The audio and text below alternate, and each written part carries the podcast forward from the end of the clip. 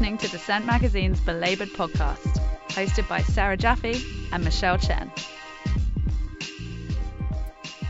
Welcome to the first ever Belabored live recording. This is episode number 61 at 61 Local. I just realized that. Um, so, hi, Sarah. Hi, Michelle. We are here to talk about climate justice and the labor movement. And our special guests today are uh, we have a distinguished panel of two uh, climate change uh, experts, activists, organizers, people who have worked at the intersection of climate change and the labor movement in various capacities. We have Lara Skinner. She is Associate Director of the Worker Institute at Cornell, co director of the Cornell Global Labor Institute and she has worked uh, for unions doing campaign research and policy development since 1999. She began her career in labor organizing, working with Oregon's Farm Workers Union, and at, now at Cornell, she does research, writing, labor education related to labor's engagement with issues of sustainability, climate protection, and economic alternatives. She was the author of a recent, uh, pretty influential report on the Keystone Keystone XL pipeline and its economic impacts and implications. We are also joined by Nastaran Mohit. She is a New York City based labor organizer and activist. After Hurricane Sandy, which was when I met her, she spent six months in the Rockaways with Occupy Sandy, advocating for the community around healthcare services. She's organized with nurses, domestic workers, restaurant workers, and famously in New York, the hot and crusty workers. Having worked with a diverse group of unions, worker centers, and community groups here in New York, she brings an awareness of which groups are plugged into the climate fight and which, unfortunately, are not. So, to start with, um, my opening salvo for tonight is uh, as we're embarking on this so called climate convergence, um, in terms of where we've come over the past few years with the political discussion around the economy, labor, and climate change. Lara, maybe we can start with you. In your experience um, as both a researcher and someone who's sort of in the trenches doing organizing, seems like for as long as climate change has been a thing uh, in politics, it's always seen sort of framed as um, operating in a way that's kind of antithetical to economic development or sort of juxtaposed against this idea of healthy economic growth, right? Um, and uh, we're always dancing around this issue of sustainability and what it means to be sustainable uh, to the extent that the term sort of almost sort of lacks any concrete meaning anymore. So I'm just wondering over the past um, three, four years, and especially now that um, we've seen you know both successes and failures over the past three years to try to bring the issue of labor together with the issue of climate change where are we with issues like green jobs or issues like um, a green transition, right? Or um, making our energy grid more sustainable? Um, and you know, how do you see that playing out in terms of the discussion of um, the very real material concerns that workers have with the economy today? Looking back, you know, to 2008 when Obama was making his um, first run for president, uh, there was a lot of excitement within the labor movement uh, for green jobs and this idea that we were going to build this whole clean energy or green economy that was going to create millions of jobs. Um, and, you know, for a lot of different reasons, I think the enthusiasm around the green jobs narrative has really dampened. Um, and in some ways, I think we've seen sort of a cleavage open up within the labor movement that's been quite healthy. And a lot of uh, segments of the labor movement recognizing that um, the climate crisis is actually intensifying and we have an energy emergency um, at a point when emissions should be really leveling off and decreasing, they're actually increasing, right? We've seen more increase in emissions from 2000 to 2014 than any time in history.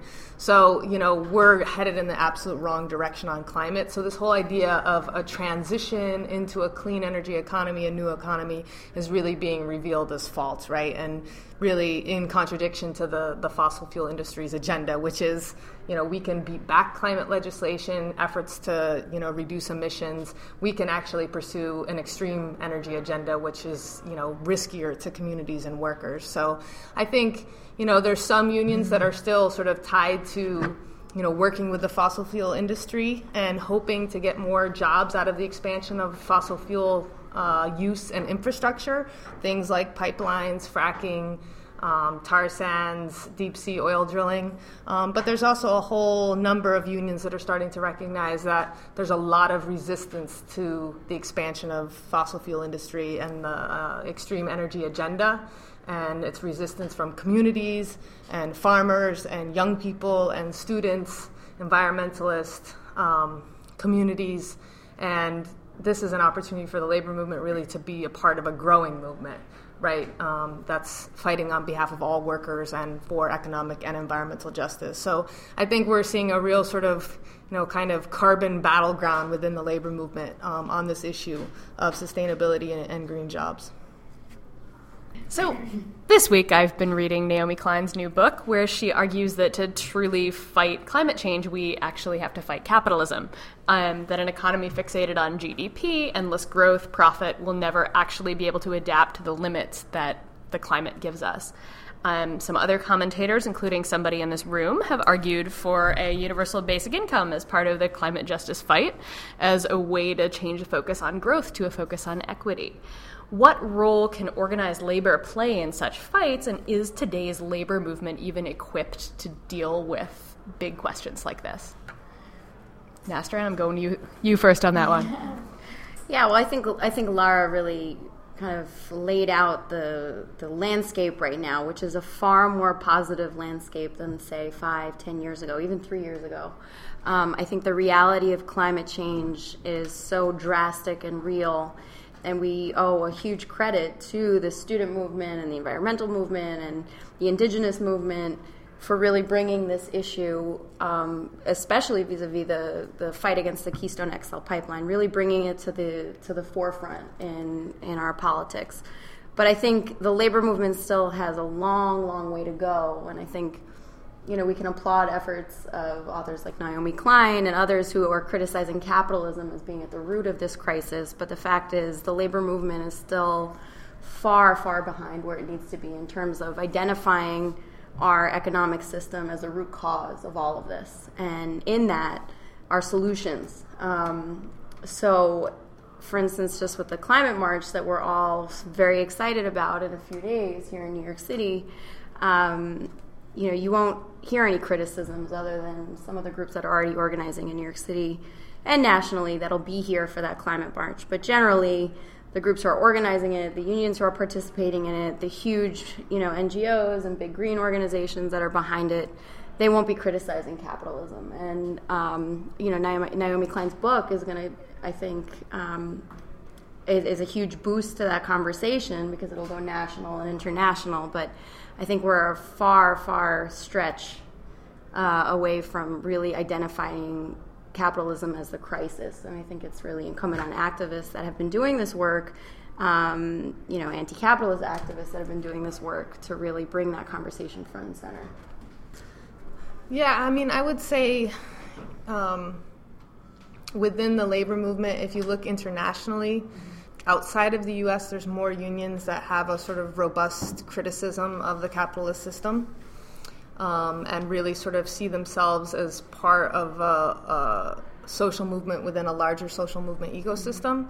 And that's really important. I think, though, even unions that have sort of a radical tradition and an anti capitalist tradition um, have not really sort of found their grounding in critiquing green capitalism you know, and still struggle. I mean, some of the most radical unions, right, that really are good on um, um, calling for system change and upheaving this um, capitalist political economic system, have a hard time delinking themselves from the industries that their workers are currently employed in um, particularly in the fossil fuels. So, you know, for the labor movement, really sort of um, finding, you know, its its grounding in critiquing the market-based green capitalist approach um, to climate, I think is going to be really important. And in the U.S., you know, um, we have so much of the, the, the labor movement focusing on sort of servicing its members around contracts, you know um, wages and benefits and not really sort of seeing itself as you know a force for all workers.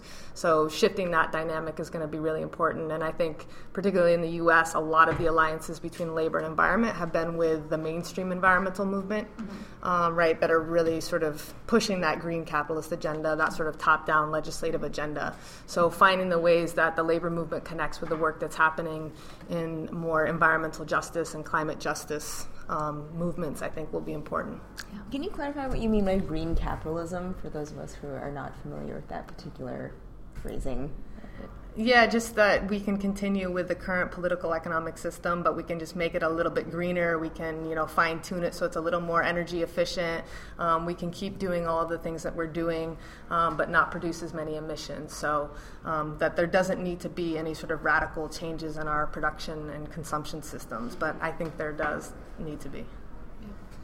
So, related to that, um, we've seen sort of a split within the U.S. labor movement in particular, where the unions that are getting on board in, in challenging climate change, challenging the broader system from which it results, are care workers' unions, are nurses' unions, are healthcare workers' unions, while the workers that, as you mentioned, are, are more embedded already in this system are very willing to sort of continue down the road with it, even knowing where that road may take us. Um, what does this this kind of split say about both the U.S. labor movement and what we need to do to change that? Yeah, I think uh, well, care workers are uniquely situated to to speak on multiple crises, and particularly the cl- climate crisis. When you look at nurses in particular, um, in terms of the labor movement, they've really been um, kind of the most vocal in terms of you know the just the very real human impact of climate change on our health. Um, whether you're looking at National Nurses United or the New York State Nurses Association here in New York City in their response to Hurricane Sandy, they've really set the tone, which has been critical to really encourage other unions to take a similar stance. Um, but these are frontline caregivers who are treating the residents, the victims, and they see for themselves that this is not an abstract issue. They see the impact of pollution and the decimation of our, you know, our air quality in you know the the uptick in asthma patients they see particularly in low come low income neighborhoods and I think weighing in on the Keystone XL pipeline was really critical because they're coming from a professional, they're coming from a trade union perspective, they're coming from a um, you know a professional perspective that this is what they're seeing um, every day in their hospitals, in their clinics, in their communities. And so again, they're they're uniquely situated to, to kind of take a position on this so there's still a lot of work to do. You know, if you look at the opposite end of the spectrum and you look at the building trades and how embedded and invested they are in the system, and this is actually, you know, we're pitting jobs against our own survival as a species. um, there's an incredible amount of work to be done. And yet, um, when we talk about workers who are most affected by the, I mean, you know, by that token, why wouldn't say mine workers feel that they very much have a stake for in, in a very visceral, sort of personal community level to make, you know, to get out of jobs in which the destruction of the environment immediately around them is, is what their livelihood is based on, you know. So I guess uh, I'm wondering, you know, uh, this division between care and, and industries that are centered on care and um, the production workers who are, yes, I mean, they're embedded in the gears of the system, uh, but they are, in a sense, I mean, they're the ones breathing this stuff every day, too, right? I mean, they're the ones who, whose bodies are literally on the lines. Yeah, it's a good question. I mean, I think a good place to start is to sort of recognize that we're still in a jobs crisis. And under this system, we're going to be in a situation where we have high unemployment for a long time. Um, and so the fossil fuel industry definitely, you know, is using the angle of, you know, expansion of the fossil fuel industry will create more jobs. Um, and they, as they try to pursue a more, you know, extreme energy agenda that puts communities and workers at greater risk in terms of public health and environmental risk, they recognize to get support for these projects that they're trying to do, they have to really make a solid case for how many jobs it's going to create and really sort of sort of boost that aspect of it, right? That it's that's it's all about job creation. And so I think you know we can't sort of underestimate the power of the fossil fuel industry in trying to recruit unions in the energy and carbon intensive sector to be a voice for expansion of that work and you know for the, the creation of jobs in that sector. Um, I think it's a whole another thing to look at like what's happening at the jobs in that sector. I mean, on the one hand, if you talk about the unions that transport coal on rail, it's 85% unionized. I mean, it's the highest unionization rates that you'll find in any sector. So a lot of the, the jobs in the fossil fuel industry are very good jobs, and those unions fought long and hard to make them a unionized industry, you know, with high pay and, and good protection. So it's hard to let go of that when we're in a, an economy where the, the, the vast growth is happening in the low wage sector and in precarious work, right? Um, so that's part of it, and you know the dynamic within the labor movement has been really that only unions and workers in the energy sector and carbon carbon intensive sectors should have um, the opportunity to define climate and energy policy for the whole labor movement. So it's been really interesting with things like Keystone XL to see unions that are in other sectors to really like raise their voices about the climate debate. And of course, climate change is everyone's issue, you know. And when we talk about you know healthcare and the healthcare system in this country, we don't say that only nurses and doctors should have a say about you know what our healthcare system is. Like all workers and all unions are weighing in on that, and I think it should be the same for um, um, for climate change. But on the piece of like you know. Uh, what happens to workers in that sector? I think the other part of it is, you know, a lot of people talk about well the just transition, right? I mean, work in the mines isn't so great anyway, right? Um, you know, uh, so many uh, mine workers are dealing with health problems. Um, so, you know, wouldn't they want to transition out? The average age of mine workers in this country is 55. And most of the coal mining in this country is now happening in the West, and it's 90% non union. So, the whole face of that industry is changing. But when we talk about transitioning workers into installing solar panels or putting up wind turbines or doing energy efficiency work, ultimately it comes down to do we have the power to implement that transition and to protect those workers in that transition. And I think you know a lot of workers and unions know that we don't currently right i mean we don't have the power to make that happen and we would have to see a decisive shift towards workers and communities to make that happen and to make sure that workers really get transitioned in a, in a way that um, serves them well mm-hmm. which goes back to this whole idea of just you know we need to be critiquing capitalism and, and restructuring the way the economic economic power is distributed, I guess, in, in a way. I mean, if we're going to reshape how we power the economy, we also have to change the structure of power that, that guides, you know, the way those resources are distributed. And, and I guess, I mean, on this concept of just transition, I think I actually hear a lot more about it in, say, the European context, where you actually have trade unions that actually have a voice in industrial policy and, you know, right from the workplace level up to the, the policy level. And, and yet there doesn't seem to be... Um, a momentum for, for that. And maybe it's because the labor movement is already sort of on the back foot and, and, and feels these pressures in the industry in a way that makes it really difficult to pose an alternative. Or maybe it's, you know, it comes back to this chicken and the egg question of, well, I mean, you know, is the alternative there so that there's something to transition to before we risk everything um, and just, you know, throw our money at a bunch of wind turbines or something. So, I mean, have you seen any you know, I, I, remember people thinking about alternatives to Keystone XL, right? And that's one project, right? But you know, how do you expand from that? Yeah, I mean, on the piece about just transition and there being more support in places like European countries, I mean, just a couple quick mm-hmm. responses to that. I mean, one is in a in a lot of European countries, even though the sort of um, social democratic system is being dismantled there, just like it is everywhere in the world they still have a much stronger social safety net than we do in the US. So if someone loses their job, you know, they have basic income and, and social services covered. Um, so you know the the sort of idea of losing your job because your industry phases out is less daunting. Um, and we've actually had a number of experiments in the U.S. with just transition. Right out of the um, Second World War, we had a bunch of workers that we had to transition into employment. Um, when we stopped doing old growth logging in the Pacific Northwest, when the steel industry left the United States, those were all examples when we tried to do just transition policy, and all of the research on it has shown that it's failed. Like we have not served those workers well. They have not been transitioned into new forms of employment. They have not received, you know, salary support, you know, um, health care, all of the things that they need to, to survive um, here um, after that disruption of, of their economic sector. Um, and then also, I think you know a lot of European um, unions are much more sort of committed as a social movement. They see themselves as fighting on behalf of all workers rather than just their existing members. So they have a bit of a broader view on um, you know the the change that they're trying to see and a, a stronger commitment to social justice. Yeah, Nestor, do you want to? jump in on that? Maybe just continuing on the Keystone XL piece. Um, maybe now you can talk a little bit about some of your research findings. Um, and I'm curious about.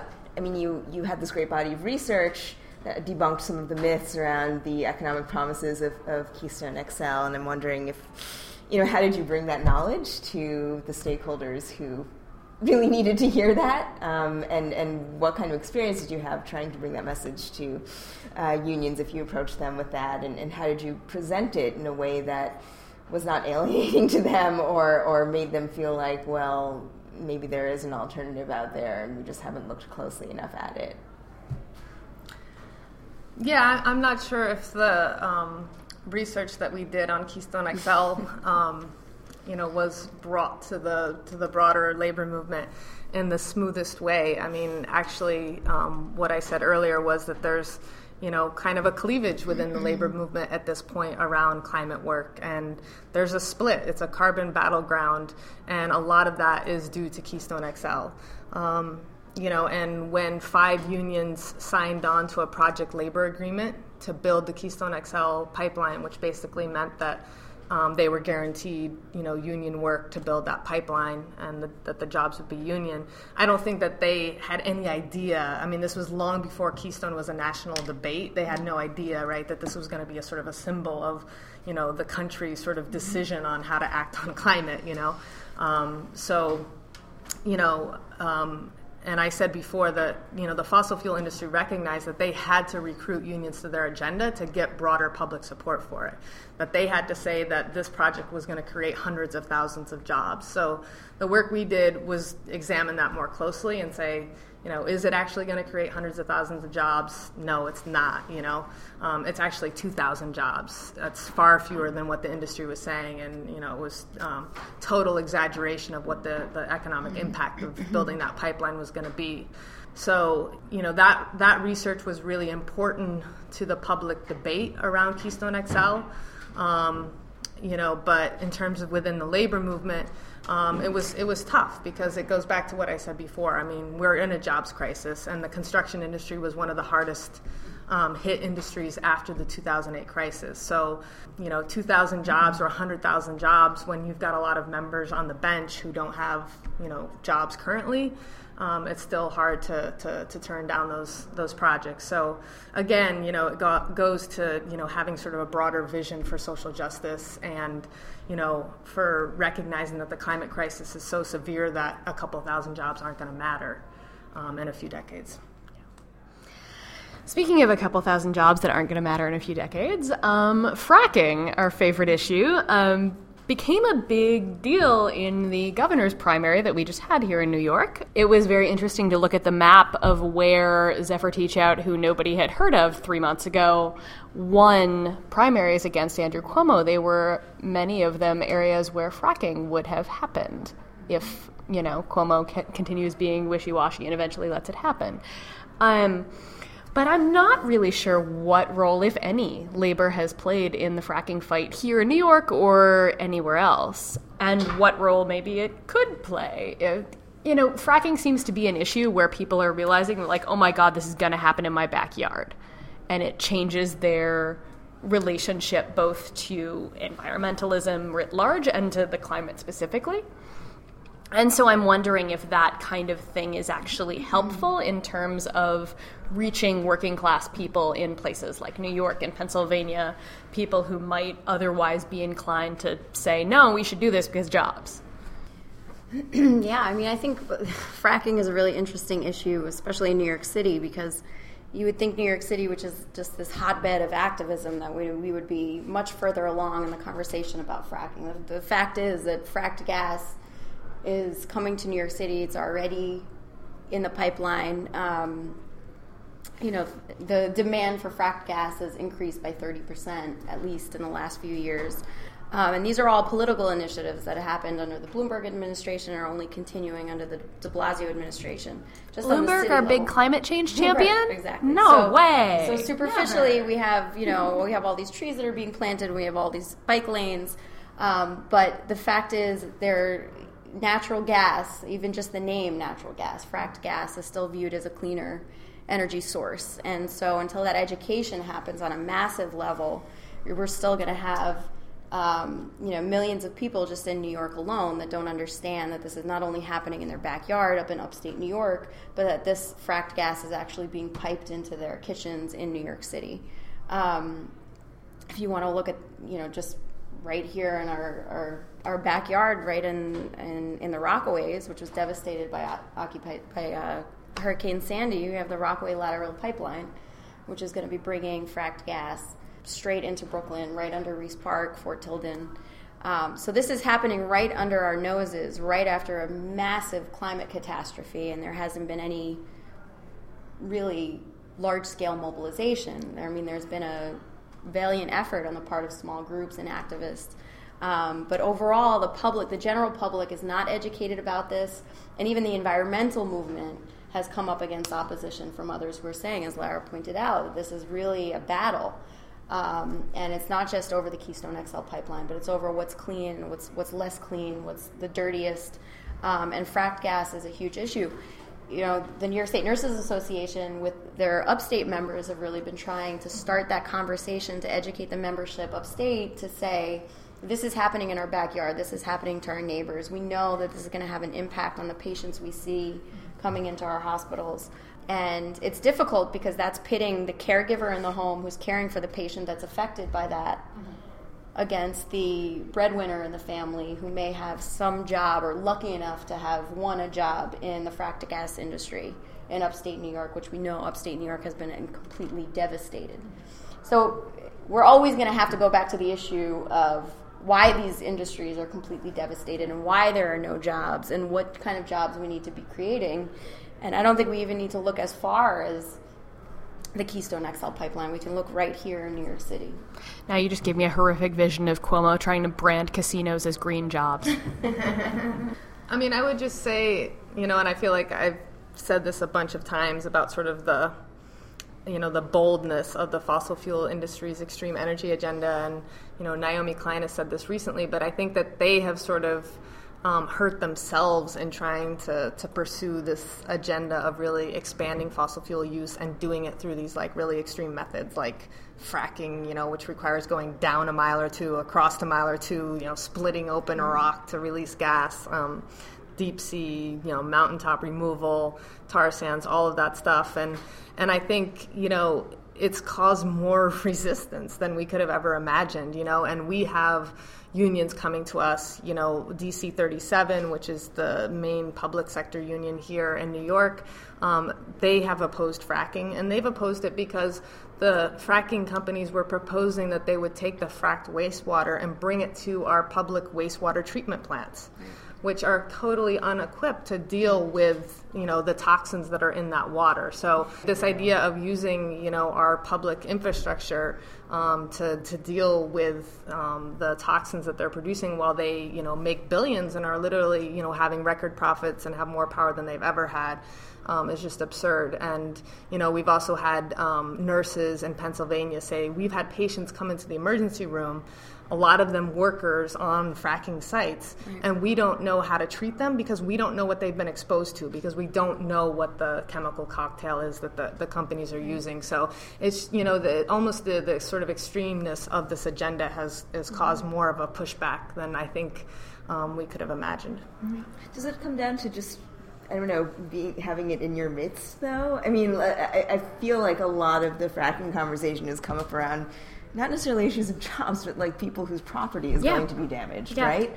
Um, so again, it comes back to this like it's a NIMBY kind of issue in, in a sense, and, and I don't know what that means for the larger debate, right? I mean, if, if I'm just getting this random supply of liquefied natural gas, and I don't necessarily Like Nastaran was question saying, right? Yeah. it- at some point you're going to have to show that there's there's more of a through line, right, than just my drinking water's on fire or you know like my well is poisoned or something like that. So.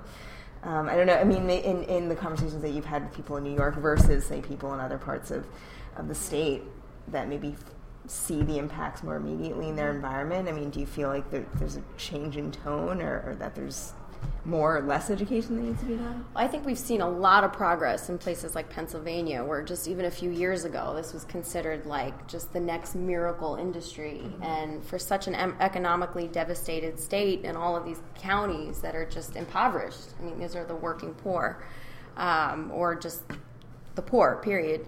Um, this fracking really, over the last few years, there's been so much education, and yes, a lot of it can be contributed to documentaries and, and you know community activists, and really just folks having their their land, their their homes, their lawns, their water supply completely poisoned. Um, as Lara said, it's just the extreme nature of it has really brought us to this point where there is opposition. And I think in New York and upstate, um, they've taken a page from Pennsylvania, and that movement is definitely growing. But again, I bring it back to right here in our backyard. It's really interesting that when you look at a situation like the Gate, you know, Gateway National Park, which is right in Southeast Queens, which is uh, where the Rockaway Peninsula is situated, it is a NIMBY issue because this is state parkland that was just basically given away in the most disaster capitalistic sense. It was literally this was signed off. This, this land was signed away to this gas company um, right after Hurricane Sandy, when everyone was devastated and shocked. In a very Naomi Klein shock doctrine sense, this uh, this land was given away to this private gas company who is now doing moving forward. The gas pipeline has been built; it's drilling right under uh, Gateway National Park, and is um, and there really is no mobilization, no large scale mobilization against it. And so, um, not only is that, that going to take a huge education campaign, but to bring it back to the labor issue, this is something that if unions were more invested in all workers, all communities, this is something that unions would have weighed in on. This is what something that large NGOs even would have weighed in on. This is something that the the the clim- the entire climate justice movement in New York City and New York State, in the least, would have weighed in on, and they really haven't.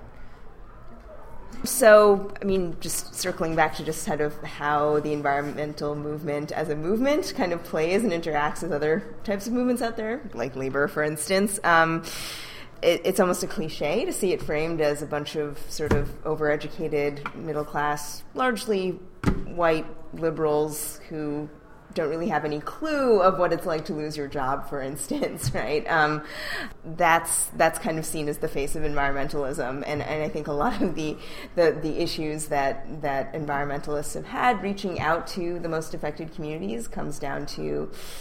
Um, sense of alienation and a sense of sort of insularity surrounding who is participating in environmentalism these days. Um, have you seen that change at all with the conversation around things like climate justice? Um, and if not, why not?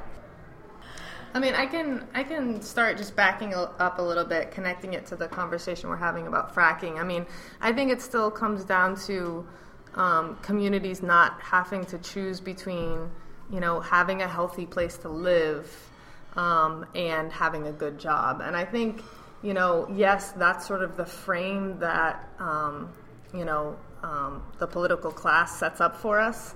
But at the same time, it's it's still sort of a reality in our current system, right? So how do we really have a vision and program for economic and environmental justice that's real? Um, because, like I said, we, we don't have a significant jobs program along the lines that we need right now, and we don't have a jobs program that really meets social and environmental needs, right? We know there's so much work to be done, but you know, how do we build the power and how do we have the vision for the and, and program to, to really make that happen?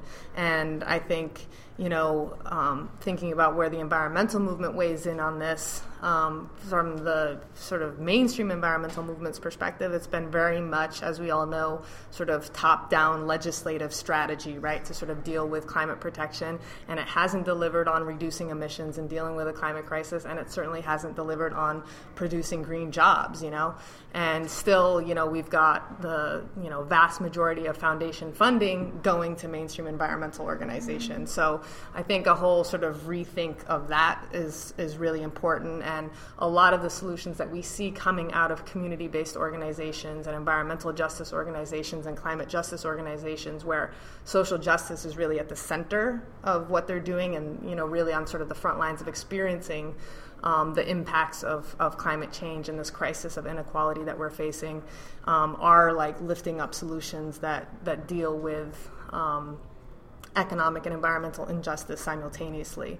Um, and, you know, so I think, you know, being willing to talk about really bold programs like the government, you know, doing direct hire programs to massively expand public transit, um, to, you know, retrofit housing block by block, starting with affordable housing, starting with low income housing um, massively expanding renewable energy, um, massive you know funding to public schools, public health.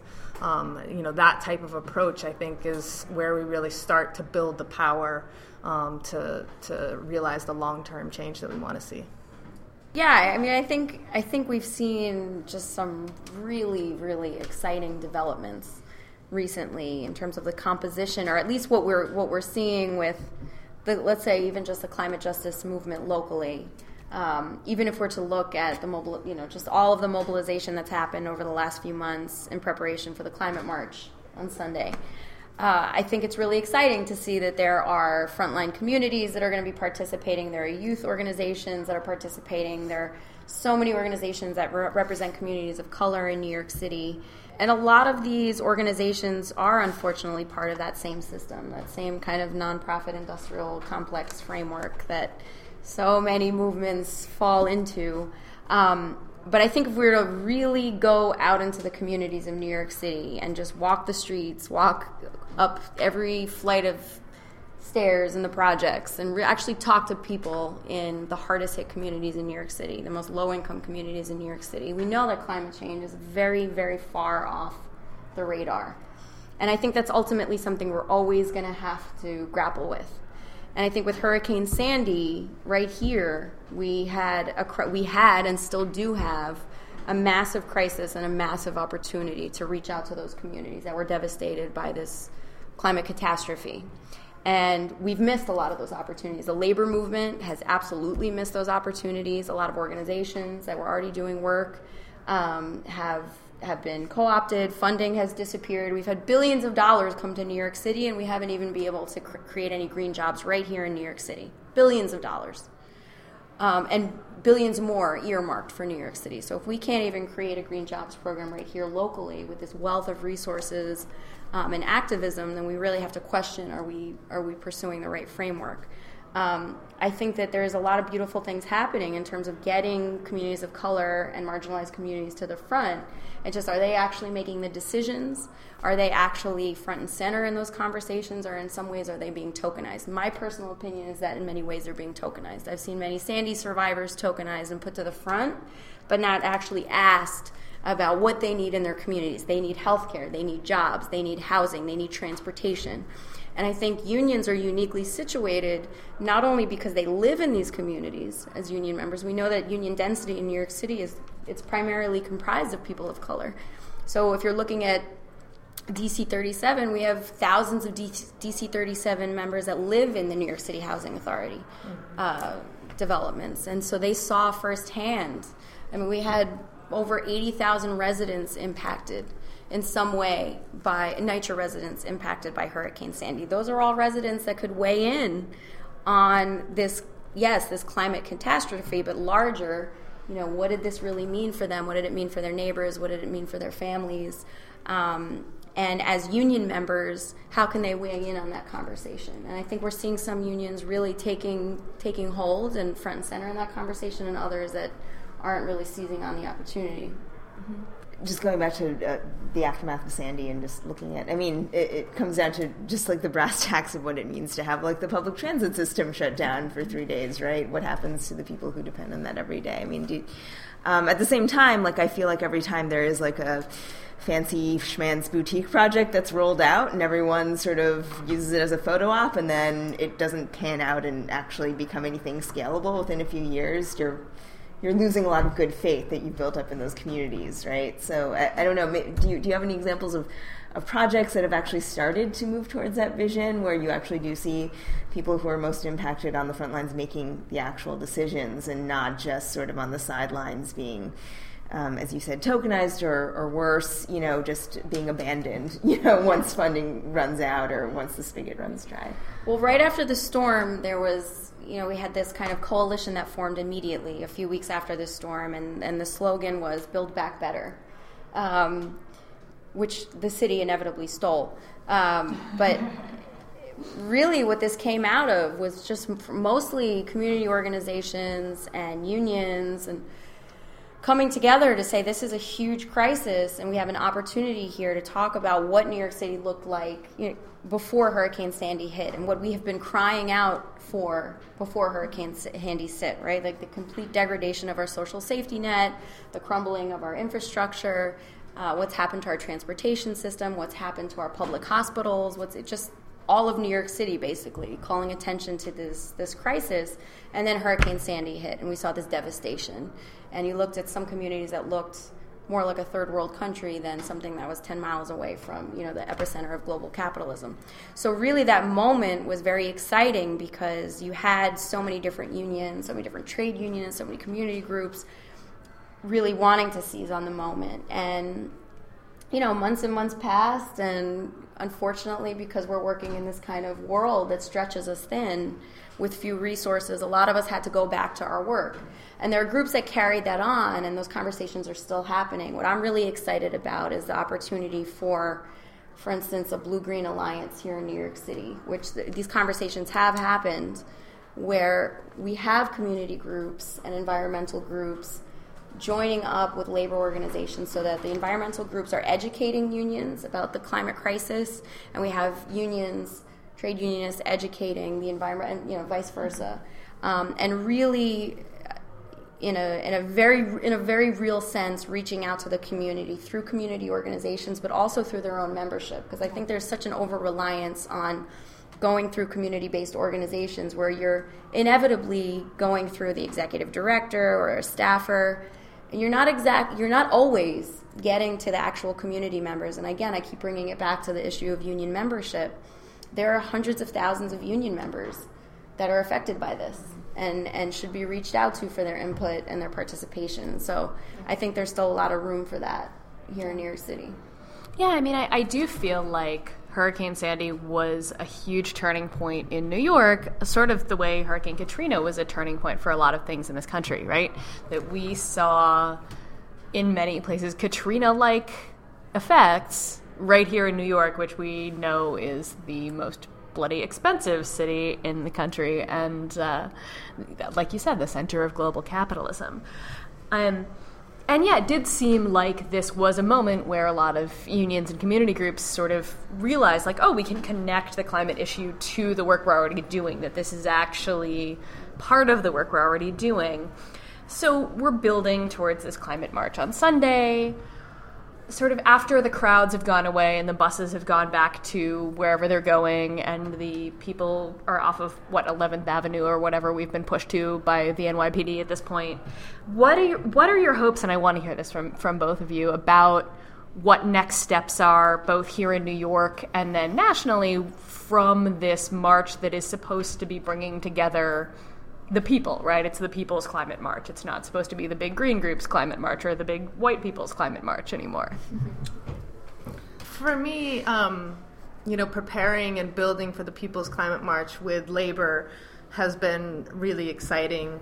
Um, I think we have about 70 unions, both at the local level, state, regional level, and even the national and international level, that are now formally endorsing the People's Climate March.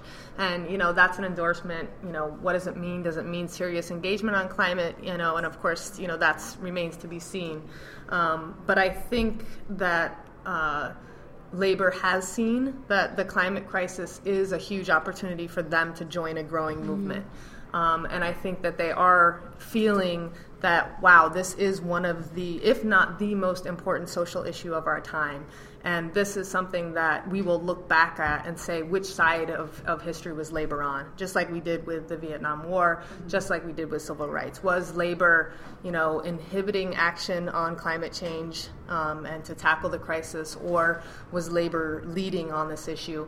And you know, in the work that I've been doing, which has been a lot of educational work with unions um, around the People's Climate March, because a lot of unions have decided to get engaged and then said, let's do some serious member engagement um, around climate. And so that's been great, and sort of this recognition that the climate crisis is a union fight, that the climate crisis is a workers' fight, I feel is um, an idea that more and more unions are, are taking very seriously.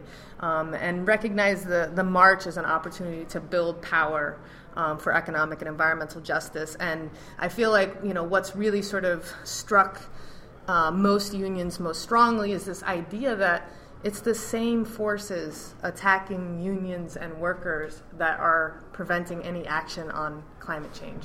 And I, I, feel like that's really sort of rung true for them. And if you look at sectors like the, the healthcare sector, right, it's Koch brothers that are trying to privatize our public and social services, that are trying to defund our public hospitals. They're also the same you know, moneyed interests that are trying to deny that climate change even exists. And so this sort of, you know, connection that workers and the environment are being abused in equal measure, I think has become much clearer for unions in the aftermath of Sandy. And so it's it's a moment for us to, to build on. I think what's been really healthy in the build up to the climate march has not just been the mobilization, right? Because we do this in our movements. We plan big marches, we plan big rallies, we get great turnout, get great press, and then we all go home. And I think what's been really great is a lot of the criticism that's come out in the last few weeks in particular about the climate march and the limitations of a march and the limitations of the symbolism of a march. And even within the labor movement, I think that we need to be very careful. I think so. What what Lara has outlined is really like the very positive component of it, which is the member engagement and the member education, which is sorely needed. Um, but then there are some unions who, let's be frank, they're just turning out members to turn out members, and they're going to pat themselves on the back. They're going to go home, and really the conversation is not going to go much further than that. And we have to be prepared for that, and that's that's that's fine. I think um, there's an incredible amount of networking that's happening. There are going to be thousands of people in New York City that are talking for the first time, that are networking, that are um, planning future actions, that are organizing with one another. Um, but I do want to bring it back to the local arena, which is that there are still so many unresolved issues right here in New York City that have not been addressed by unions that could be addressed by unions. And again, going back to these core issues of infrastructure and housing and healthcare, which falls into infrastructure, um, jobs, and the fact that we are almost at the two year anniversary of Hurricane Sandy, which was one of the biggest climate catastrophes in this nation's history. And this happened right here.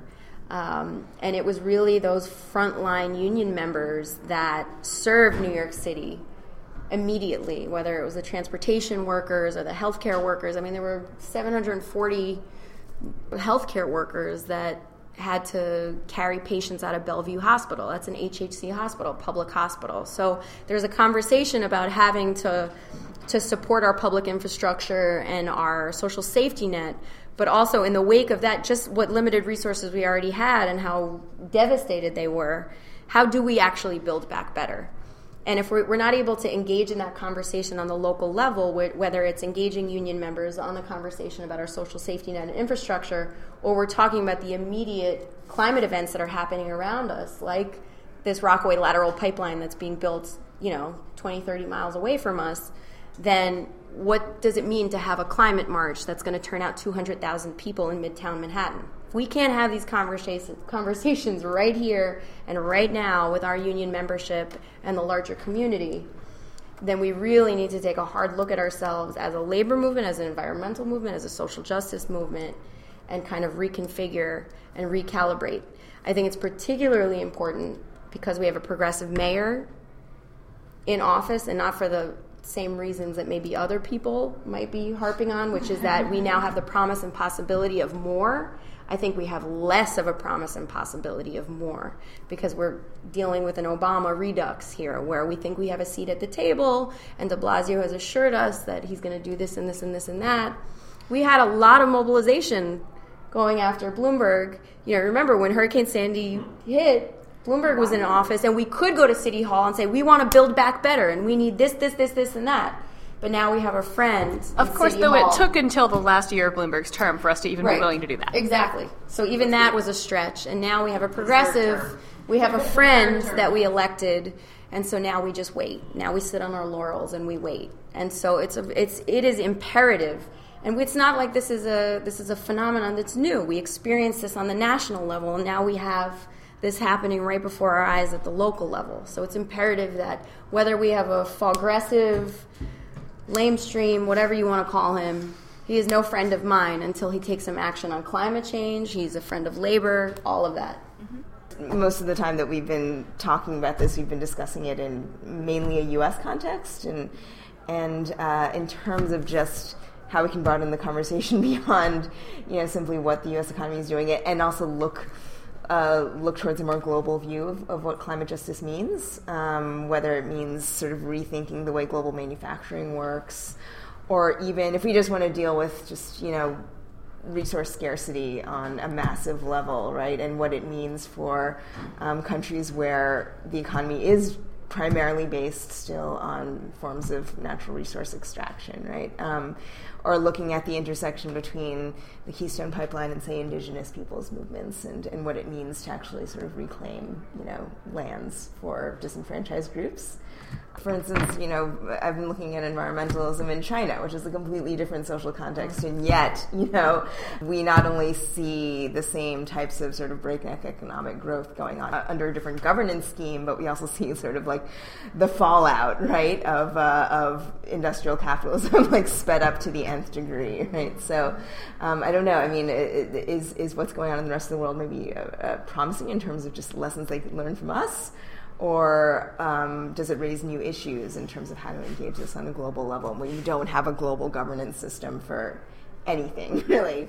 I mean, I can just start very quickly. I think just what I, I can't speak to China. Um, that's maybe something Lara can can take on. But I, I think what we're seeing is a, a huge um, upsurge in climate activism. You can't even call it activism. It's it's it's survival in developing countries because they're feeling the impacts of climate change. For us, you know, we've said this before. For us, it's almost a luxury to be having this conversation.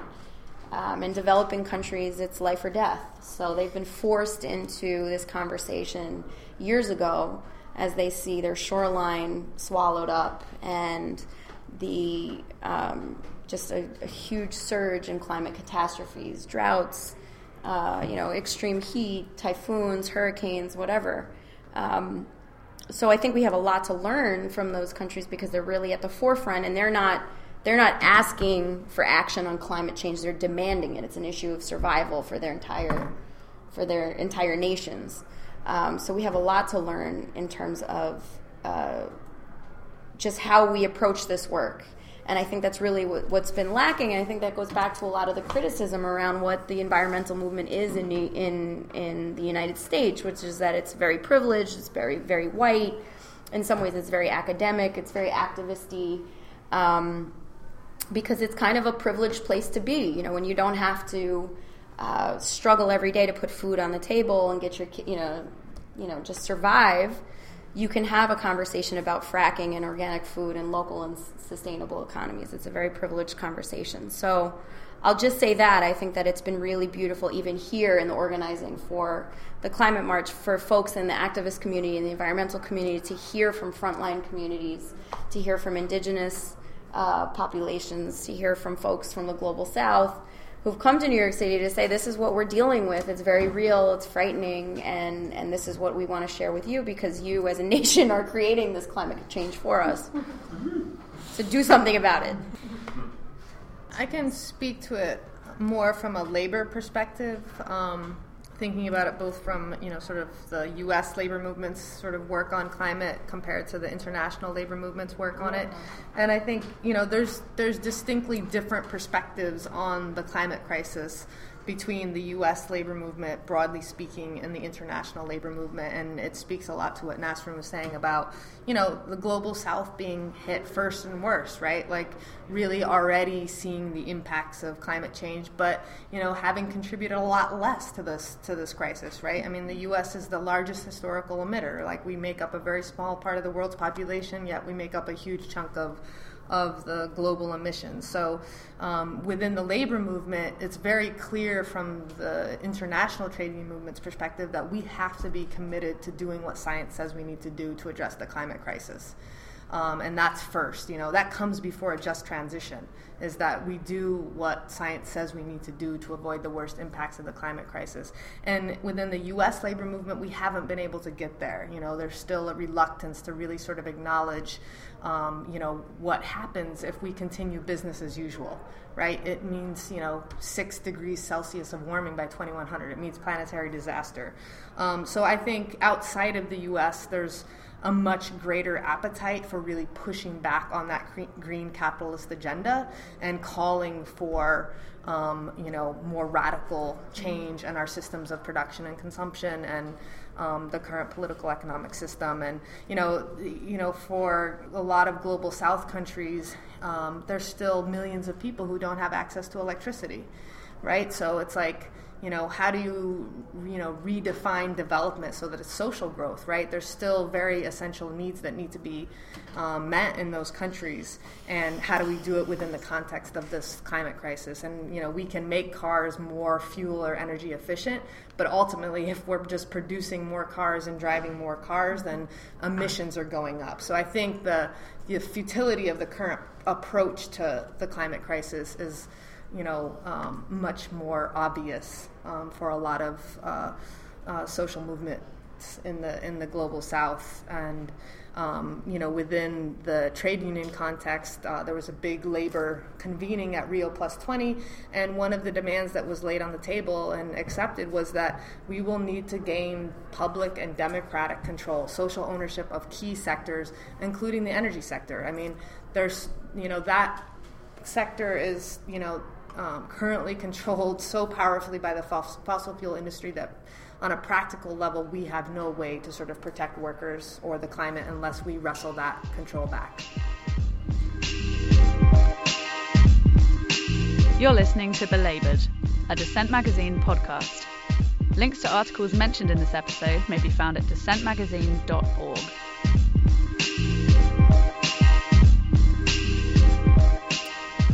on that particular cheerful note, right. I want to take some questions from the crowd. And because we're recording this in the podcast, I'm going to come stick this microphone in your face if you have questions. So, I was thinking we'd take like two or three if we have them, and then toss them back to our brilliant, and wonderful panelists. Melissa, you want to start us off?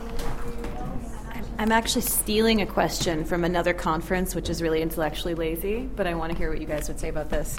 Um, there was a conference on feminism this weekend that mostly our final panel ended up talking about the environment and labor at the end. And one of the questions was should we really be fighting for jobs for everybody? If there's too many, if like there will be a certain point where if everybody is working in one of these even perfect green jobs, we're just killing the environment we're on a path to destruction. Should we be talking more about universal basic income? Should we be talking more about public ownership? Of these very basic things that care for people's needs so that the solution to take care of people's basic needs isn't so tied to their job and that there's another possibility. And we raised that at the very beginning but we didn't get to like talk about it so much in the panel. And i wonder if that's one way to kind of talk about across those different labor sectors to say this isn't about your job. This is about the fate of a community and the fate of a planet.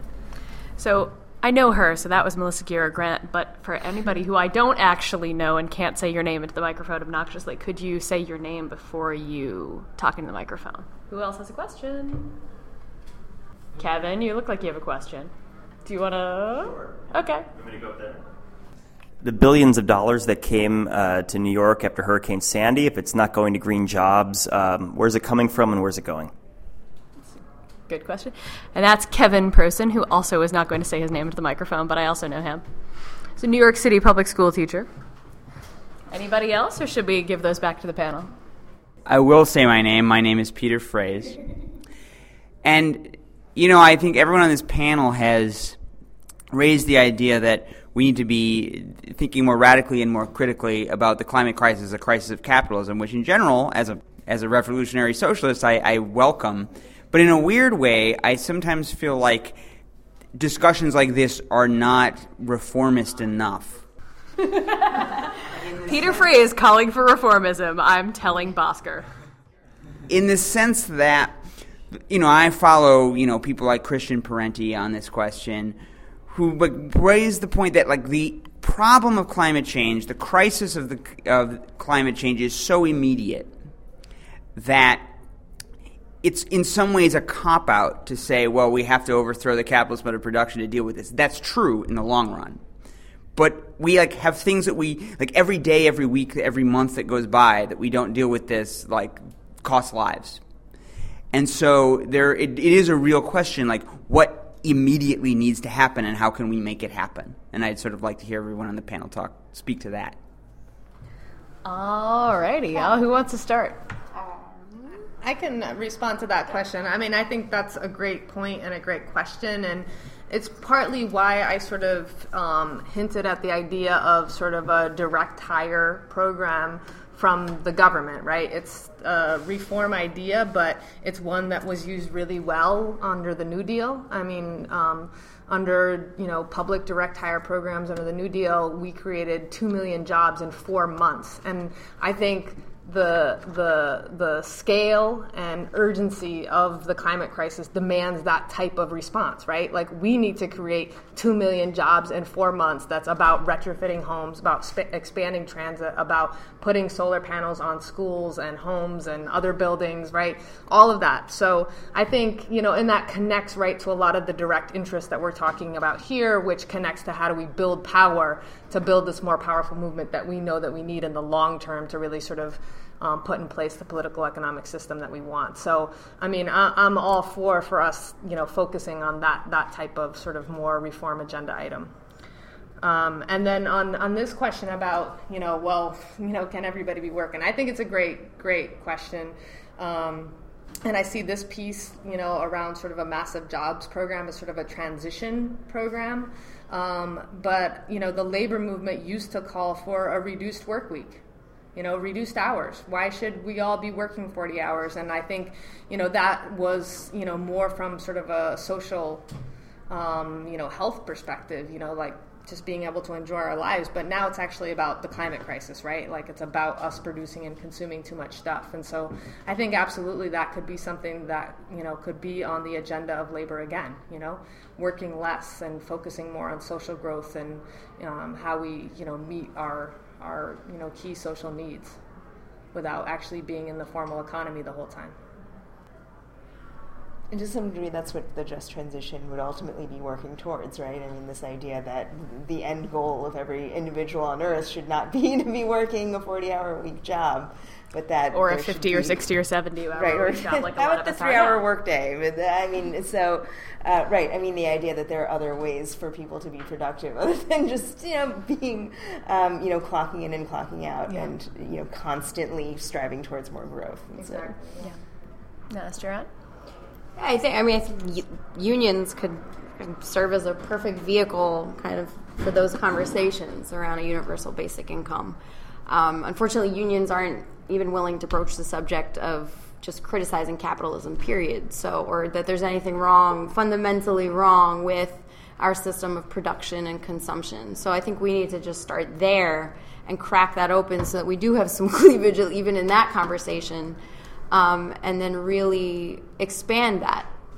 Um, on the issue of you know a capitalist critique or anti-capitalist critique of this, and you know, as opposed to kind of reformist, anti-climate change agenda. Um, yeah, I think if you look at the New Deal, right, some would argue that that prevented the collapse of capitalism, right? So if we're talking about a massive jobs program, creating millions of jobs, um, you know, that's probably a larger conversation. And so the question of where the money has gone, it hasn't gone to any green jobs. It has gone to where you, well, it's gone basically where you would expect it to have gone, which is these decisions were made mostly behind closed doors. There were some very superficial, ornamental public hearings, but basically, at least for New York City, the money has gone to mitigation and not prevention. So it's gone to big capital projects. Um, it's gone to some very big firms. Uh, it's gone to some public, and you know, it's gone to some of our schools. It's gone to some of our public hospitals. But basically, just to mitigate the damage and to let's say retrofit some of the buildings to install new boilers, but really no comprehensive plan in any way, shape, or form to really change the landscape of the infrastructure in New York City and to create jobs. I mean, there are millions of jobs that could have been created in this crisis. That could have got, they could have been good union jobs, and that opportunity came and went. And a lot of those conversations, as I said, happened behind closed doors with you know stakeholders. Yeah, stakeholders. Right. Um, no, I was just reading today about how so many of the houses are being built back essentially where they were and if they were destroyed to a certain degree then they have to be elevated but if not if you just it's just a question of like gutting your basement then they're basically just being built back the way they were Right. which is not a long-term solution Right. And I mean, that comes down to like, what is wrong with our flood insurance system? And, like, you know, what do we do about our coastlines when we're essentially incentivizing people to, you know, be living. the last thing we need to be arguing is that we shouldn't be insuring oh. people who are in flood Yeah, prone areas. I think what we need to be doing is getting for profit insurance companies out of this business. The problem in so many of these places is not that we're incentivizing rich people to live on the ocean. Rich people always want to live on the ocean. we're they seeing a whole bunch of money being pumped into these developments like what's it called? Arverne East? Arverne by the sea. Right, Arverne by the Sea, right? Aster, I could talk about this more than I can, but like where the big sell is that this is a really sustainable climate, whatever the hell. You know who's living there? Rich people. You know who's not living there? The people who just got their homes washed out that I watched their basements get gutted. You know, and so if we can retrofit these places in beautiful ways so that rich white people can live in them, we can retrofit them so that the people who have always lived there, who moved there because that was the only place that this city wanted them to be, can also live there. and rant. I have a lot of feelings about this. I see. I think we see this with with climate catastrophes across the board. Whether you're looking at Katrina or internationally, I mean, right here. So, just using the case of Far Rockaway, and you look at the healthcare situation and just how devastated this community was, that there were two existing hospitals at one point in the Rockaways. Um, when Peninsula Hospital closed in April of 2012, thousands of jobs were lost. 600, for instance, 1199 jobs were lost. So that's a, that was an opportunity right there for 1199 to weigh in on the degradation of the healthcare in that community. It's another story. But you have one the hospital left, St. John's Hospital, which was already fragile, and um, you know the hurricane hit, and it was completely overwhelmed. And you had thousands of residents that were basically shut in, that were stuck, that didn't have healthcare resources for for weeks on end, and people who came to that area, volunteers who came, reporters who came, the residents themselves, of course, they saw really that this was criminal. It was borderline criminal. And you would think in that situation that it would be an opportunity to have an, a conversation at least about the expansion of our healthcare system. And in those billions of dollars that came to New York City, nothing was earmarked for the Rockaways. Nothing. Long Island College Hospital, which served the Red Hook community, is now closed. Nothing. So, I'm going to take a hard look at where we stand right now, two years past Hurricane Sandy, before we even have a global conversation. And there were there were no funds earmarked for rebuilding either of those resources. Neither, Okay. neither Long Island Cho- College Hospital, which served all of those. There are dozens of NYCHA buildings in Red Hook, and most of, at least 60% of Long Island College Hospital's patients came from that Red Hook community, primarily low income, working class community, used the services of that hospital. And even after that huge fight that was waged, hospitals still closed. And so when you look at some of our most vulnerable areas, whether it's in terms of you know, transportation, healthcare, education.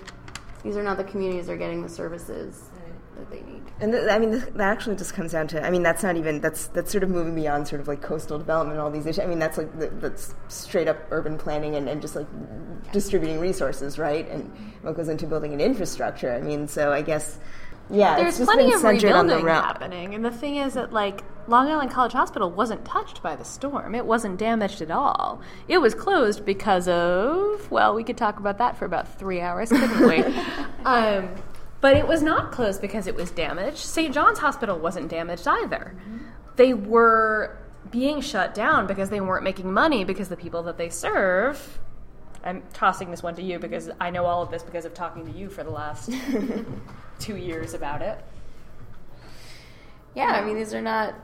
Uh, again, it goes back to unfortunately our political system just as much as our economic system. Um, there was no political will to save Long Island College Hospital just because of the plot of land it's sitting on. It's valued at, you know, half a billion dollars, um, overlooking the Brooklyn waterfront. So that's far more lucrative than a longstanding medical institution that served a low income community for years. The entire community in that, that catchment area, but primarily it was you know the Red Hook community that relied on those services, and now they're, they're going to have to have a freestanding emergency department and some shiny condos. Yeah, and this really brings us back to where we started, right, with this, which is the idea that, like, there are jobs that could be created. There are jobs that are not, that are, if not like green jobs, particularly, they are certainly climate neutral jobs when we're talking about healthcare, when we're talking about community services. And there is no will for that. And so we have a huge uphill battle to fight for all of these things, right? To fight for, you know, a, a, I, it almost sounds like a cliche to say it, but I'm going to say it anyway to talk about the caring economy rather than this extractive economy based on fossil fuels and manly man capitalism. It's a huge transformation, and it's a huge transformation not just in our fuel source, but in what we value. And I mean, you actually see the two kind of in um, sort of in constant tension with each other, right? Mm-hmm. As in juxtaposed against this caring economy, you have disaster opportunism, which is where you actually have you know people going in and using disasters as an opportunity, even when there has been no direct damage, to be a Right. pretext, right, for so-called rebuilding. You actually have people reaching in and, and plundering and privatizing resources. Um, under the guise of you know rebuilding something, right? Um, when in fact it's actually just gutting a resource that, that could have been repurposed for something else, or, or actually you know brought into being in, in a fuller way that actually served people. So Yeah. Do we have any more questions from our audience before uh, go ahead? Um, I'm Thomas Baldwin. Uh, reflecting the discussion that just happened, that large environmental cataclysms or catastrophes cause a lot of awareness, not just for people who are already aware of the environmental problems or concerned about environmental problems, but the whole population is either affected or at least hears about it through mainstream news. Um, but you're talking a lot about how there's not a lot of change or effective action coming from those catastrophes. Do you think that it's more effective for, um, I guess in this case specifically, labor to focus on sort of a long term plan that isn't sort of centered around reactions to catastrophes? Or do you think that it's just that using catastrophes as a way to implement change hasn't been affected or hasn't been implemented well? Yeah, I, think there's something fundamentally flawed in having a kind of reactive game plan for anything. I think it would be wonderful if there were more unions not only plugged into this conversation, but actively organizing around this with their membership. I mean, that's something that we need to work towards as a movement. Um, so there, there hasn't been, and I think even with this recent mobilization, we keep talking about what an opportunity it's been because even that in itself has been something reactive, right? So you have all of these unions that are weighing in on the climate conversation in anticipation of this massive climate march that was organized by all these big green groups. Um, so it, it's very reactive. Um, and I think we need to switch in order for us to be effective, not just as a labor movement, but overall as a movement. We need to be, um, we need to think really strategically. And I think that's what's different about this generation is that we're facing something that's so frightening, that's going to have such a massive impact on our lives and our children's lives that we I think are starting to meet the work with more urgency than we ever have before. And I think the next generation of labor activists are coming to this conversation with more urgency. So I think there's a lot of positive to end on a positive note. I think there's some some really positive. Um, Save a little for. That. Yeah, there's some really positive uh, developments in that sense. That we have a lot of work to do, but um, I think we're off to a good start. And I think that using opportunities like this where we have thousands of people coming together to talk about climate, um, you know, we can really start to organize way more comprehensively and concretely and not just react to every Hurricane Sandy and every drought and every flood and every typhoon. Um, because climate change is coming here and it's coming here very quickly. We're going to have another climate catastrophe, and we know that. But again, to bring it back to the local sense, if we're just looking at unions here in New York City, to not organize in a reactive way, is to recognize that uh, Hurricane Sandy happened, it was real, and not to look at that as a once in a lifetime storm that's not going to happen for a very long time, but that's a very real climate event that can happen again. Maybe not as extreme, but that it'll inevitably flood our coastline, it'll create damage, it will wreak havoc on our city, and that if we're not prepared to engage in that conversation, not just around mitigation, but prevention, um, then you know, where we can't talk about it in a, in a national or in a global sense. Yeah, I think on the labor side, um, I think we're seeing a lot more unions become engaged on climate work and even taking sort of a leadership role for a couple of different reasons. One is just sort of the extremeness of the fossil fuel industry agenda that I've talked a bunch about. But I think the other part of it is that the attacks on workers and unions and collective bargaining rights and public sector workers are more vicious than they've ever been. Um, and I think that the U.S. labor movement, at least, um, is more reflective right now than it's been in a long time. And, you know, really sort of thinking about like, you know, we can't do what we've been doing harder and more of it and see different results. We're just not seeing different results. And so, you know, they're having a hard time even delivering on the sort of core sort of wage and benefit issues that, you know, they see as their sort of core um, mission to do. So, and I think, you know, Sandy, um, you know, a lot of I hear from a lot of union leaders. Well, you know, I'm not sure if my members care that much about climate change, but when I go in and meet with members and say like, how's climate change impacting, you know, your community, your work, your family, and it's just amazing how many stories people have, you know. And and Sandy, of course, like you're saying, you know, really sort of um, you know, uh, caused so many people to experience this firsthand. And I've just like heard so many stories of last week I was meeting with a union that represents um, wildlife conservation officers in the city, so basically zookeepers. And you know, you know, hearing stories of zookeepers, you know, um, for the different, you know, zoos and aquariums around the city, like being in those spaces 24 7 during the storm. And like, what do you do when trees are falling in the cages of animals? You know, it's like, so it's like, you know, it's, it's just amazing how Sandy sort of really um, brought the climate crisis home um, to, to unions and workers in, in New York City. So, in really sort of seeing themselves on the, on the front lines of the climate crisis. And I think, you know, it's interesting because I think they haven't seen their union as a vehicle to tackle the climate crisis. But Sandy has helped change that a little bit. And I would say, you know, having been involved in a lot of climate mobilizations, both in the US and internationally, um, that the climate justice movement and the environmental justice movement um, has had more of a presence and leadership role in, in um, developing and building the People's Climate March than a lot of other cl- climate mobilizations that I've been involved in.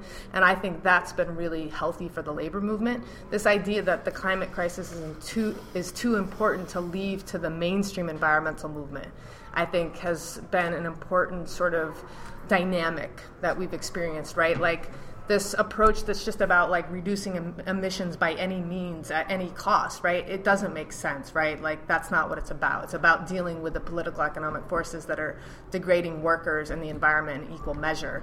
And so, you know, what I hope for in the long term is that the the People's Climate March really sort of opens up more uh, relationship building between the labor movement and you know grassroots uh, social justice organizations that are working on environmental and climate issues and have been for a long time, and the um, growing climate justice movement. So, because we wanted to end on an optimistic note, we want to ask you both what would a transition to a green economy look like to you? no I don't. I don't think I have a long answer to this. I mean, I don't think my answer to sort of what I want the green transition look to look like is any different than my sort of answer to what I want sort of a new economy or a next economy to look like. Right. Um, I want us to to to live in a society where the economy is serving our needs, right, and and and is um, allowing us to live in a way that we're in balance with the the ecological system. So um, for me, it's just about having an economy and a society that's based on economic democracy, that's based on social justice, that's based on ecological sustainability, that's based on international solidarity. Um, so those are all sort of core components, as well as um, community control. Um, I think so. Uh, you know, meeting all of our sort of key like social and environmental needs, and really being able to sort of realize both aspects of that in in one sort of um, uh, movement building space is important to me. Yeah, that's a that's, that's a big one. Um, and I, I don't. I, for me, it's not. It's a kind of a.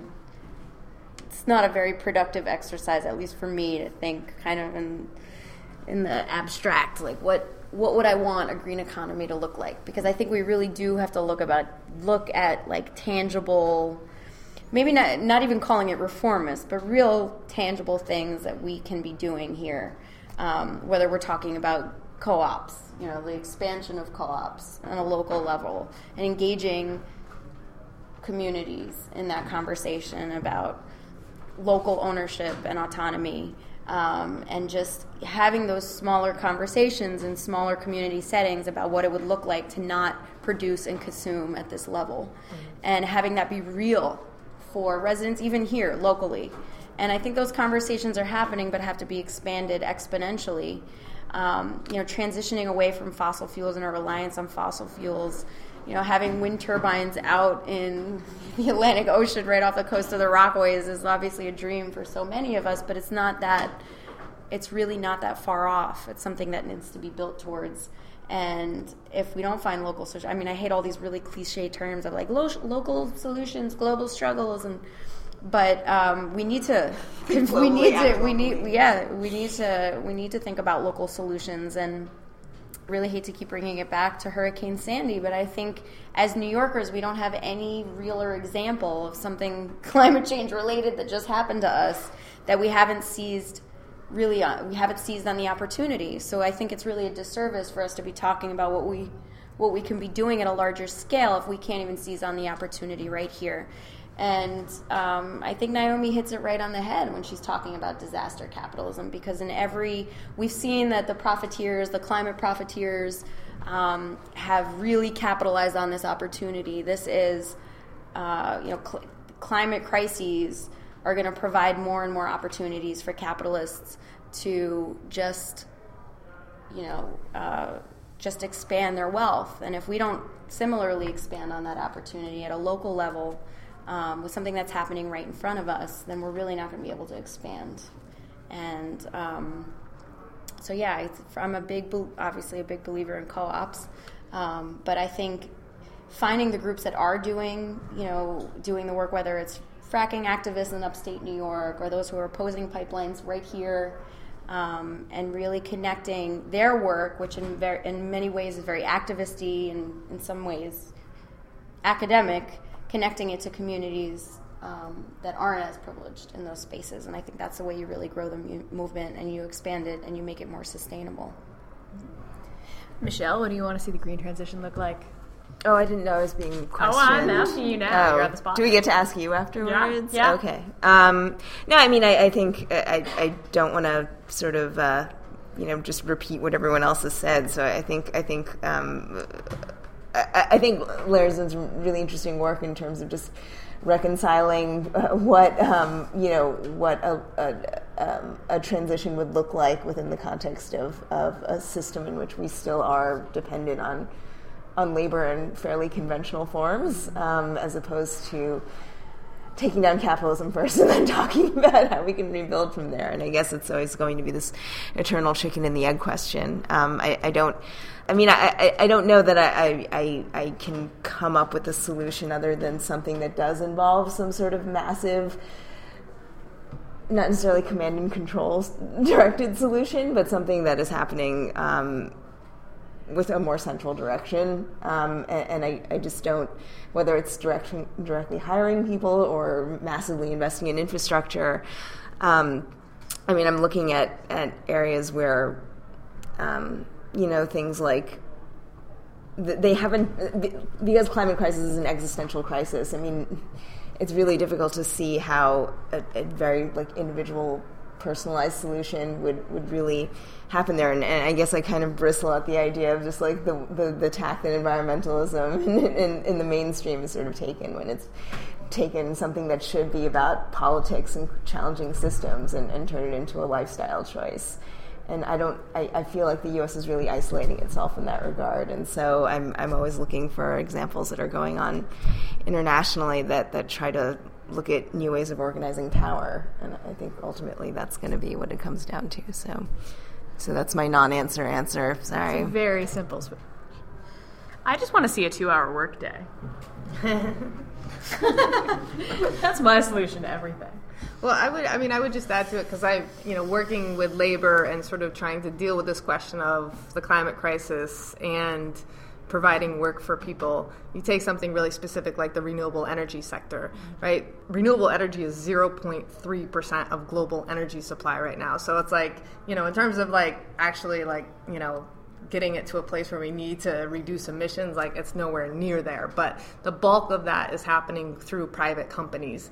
And most of it is non-union, right? Like they're new companies, they're resistant to, you know, paying workers good wages. They don't want to have their operations unionized. And then we have some co-op um, you know, renewable energy uh, work being done. Some of it union, some of it not union um, in terms of the, the workforce within the co-ops. But again, like really small scale. So, you know, unlocking this question of like, how do we massively scale up renewable energy and like think about it in terms of what's the ideal green transition, right? Like there's a number of things, right? It's like we need to dramatically reduce emissions. That's got to be part of it. Um, we need to deal with the energy poverty crisis. Like that, a lot of people still don't even have access to electricity or can't afford it. Um, that it needs to be ecologically sustainable, right? Like we see like sort of renewable energy colonization happening in some places, right? Or just these massive um, developments that have other sort of environmental harm, even if they're helping to reduce emissions. Community control, right? Like that you actually have a say over, you know, why energy is being produced, how it's being produced, what it's being produced for, um, and then that the workers within that sector are being treated really well. So as we think about how we um, sort of transition into a different system that you know really sort of meets social and environmental needs i think a very sort of immediate pathway that we need to think through more is what is the alternative to the sort of like private market based like energy system that we currently have even you know with something as specific as renewable energy? Like really thinking through what are the alternative models um, that that we can create and that really help us meet all of these sort of um, principles of you know what a lot of people are now calling energy democracy. So I think you know it's one thing to say that we know that we're not going to sort of deal with the climate crisis or broader social and economic crisis through the capitalist system. It's another thing to really sort of start to you know um, you know, think through what those alternative systems look like and really try to map that out. And we have templates for that, even coming out of the New Deal, right? I mean, that's what gave us like the TVA. I mean, we had massive public works projects, right, and public utilities that were coming out of that, and, and we're losing those resources right now, right? Slowly, you know, things that were once nationalized um, you know, power sectors are, are, are, being dismantled through privatization. So, I mean, I, I, guess like a lot of this doesn't involve reinventing the wheel. So, I guess yeah. like, that's that's one of the things that I, I like to keep in mind that that this has been done in history yeah. before. I mean, not necessarily on such a global scale, but but we there have been times in the past when we weren't just relying on like the next big startup, you know, angel capital investor or whatever. So, well. Unless anybody has anything else to weigh in. I appreciate all of you being here um, and by sticking a microphone in your face. If you don't want us to edit your question and put you on the podcast, you can let us know and we will make sure that happens. Otherwise, um, this will be posted on the Dissent website on Friday. This is episode 61 of Dissent Magazine's Belabored podcast here at Local 61. We didn't plan that. And thank you all for coming.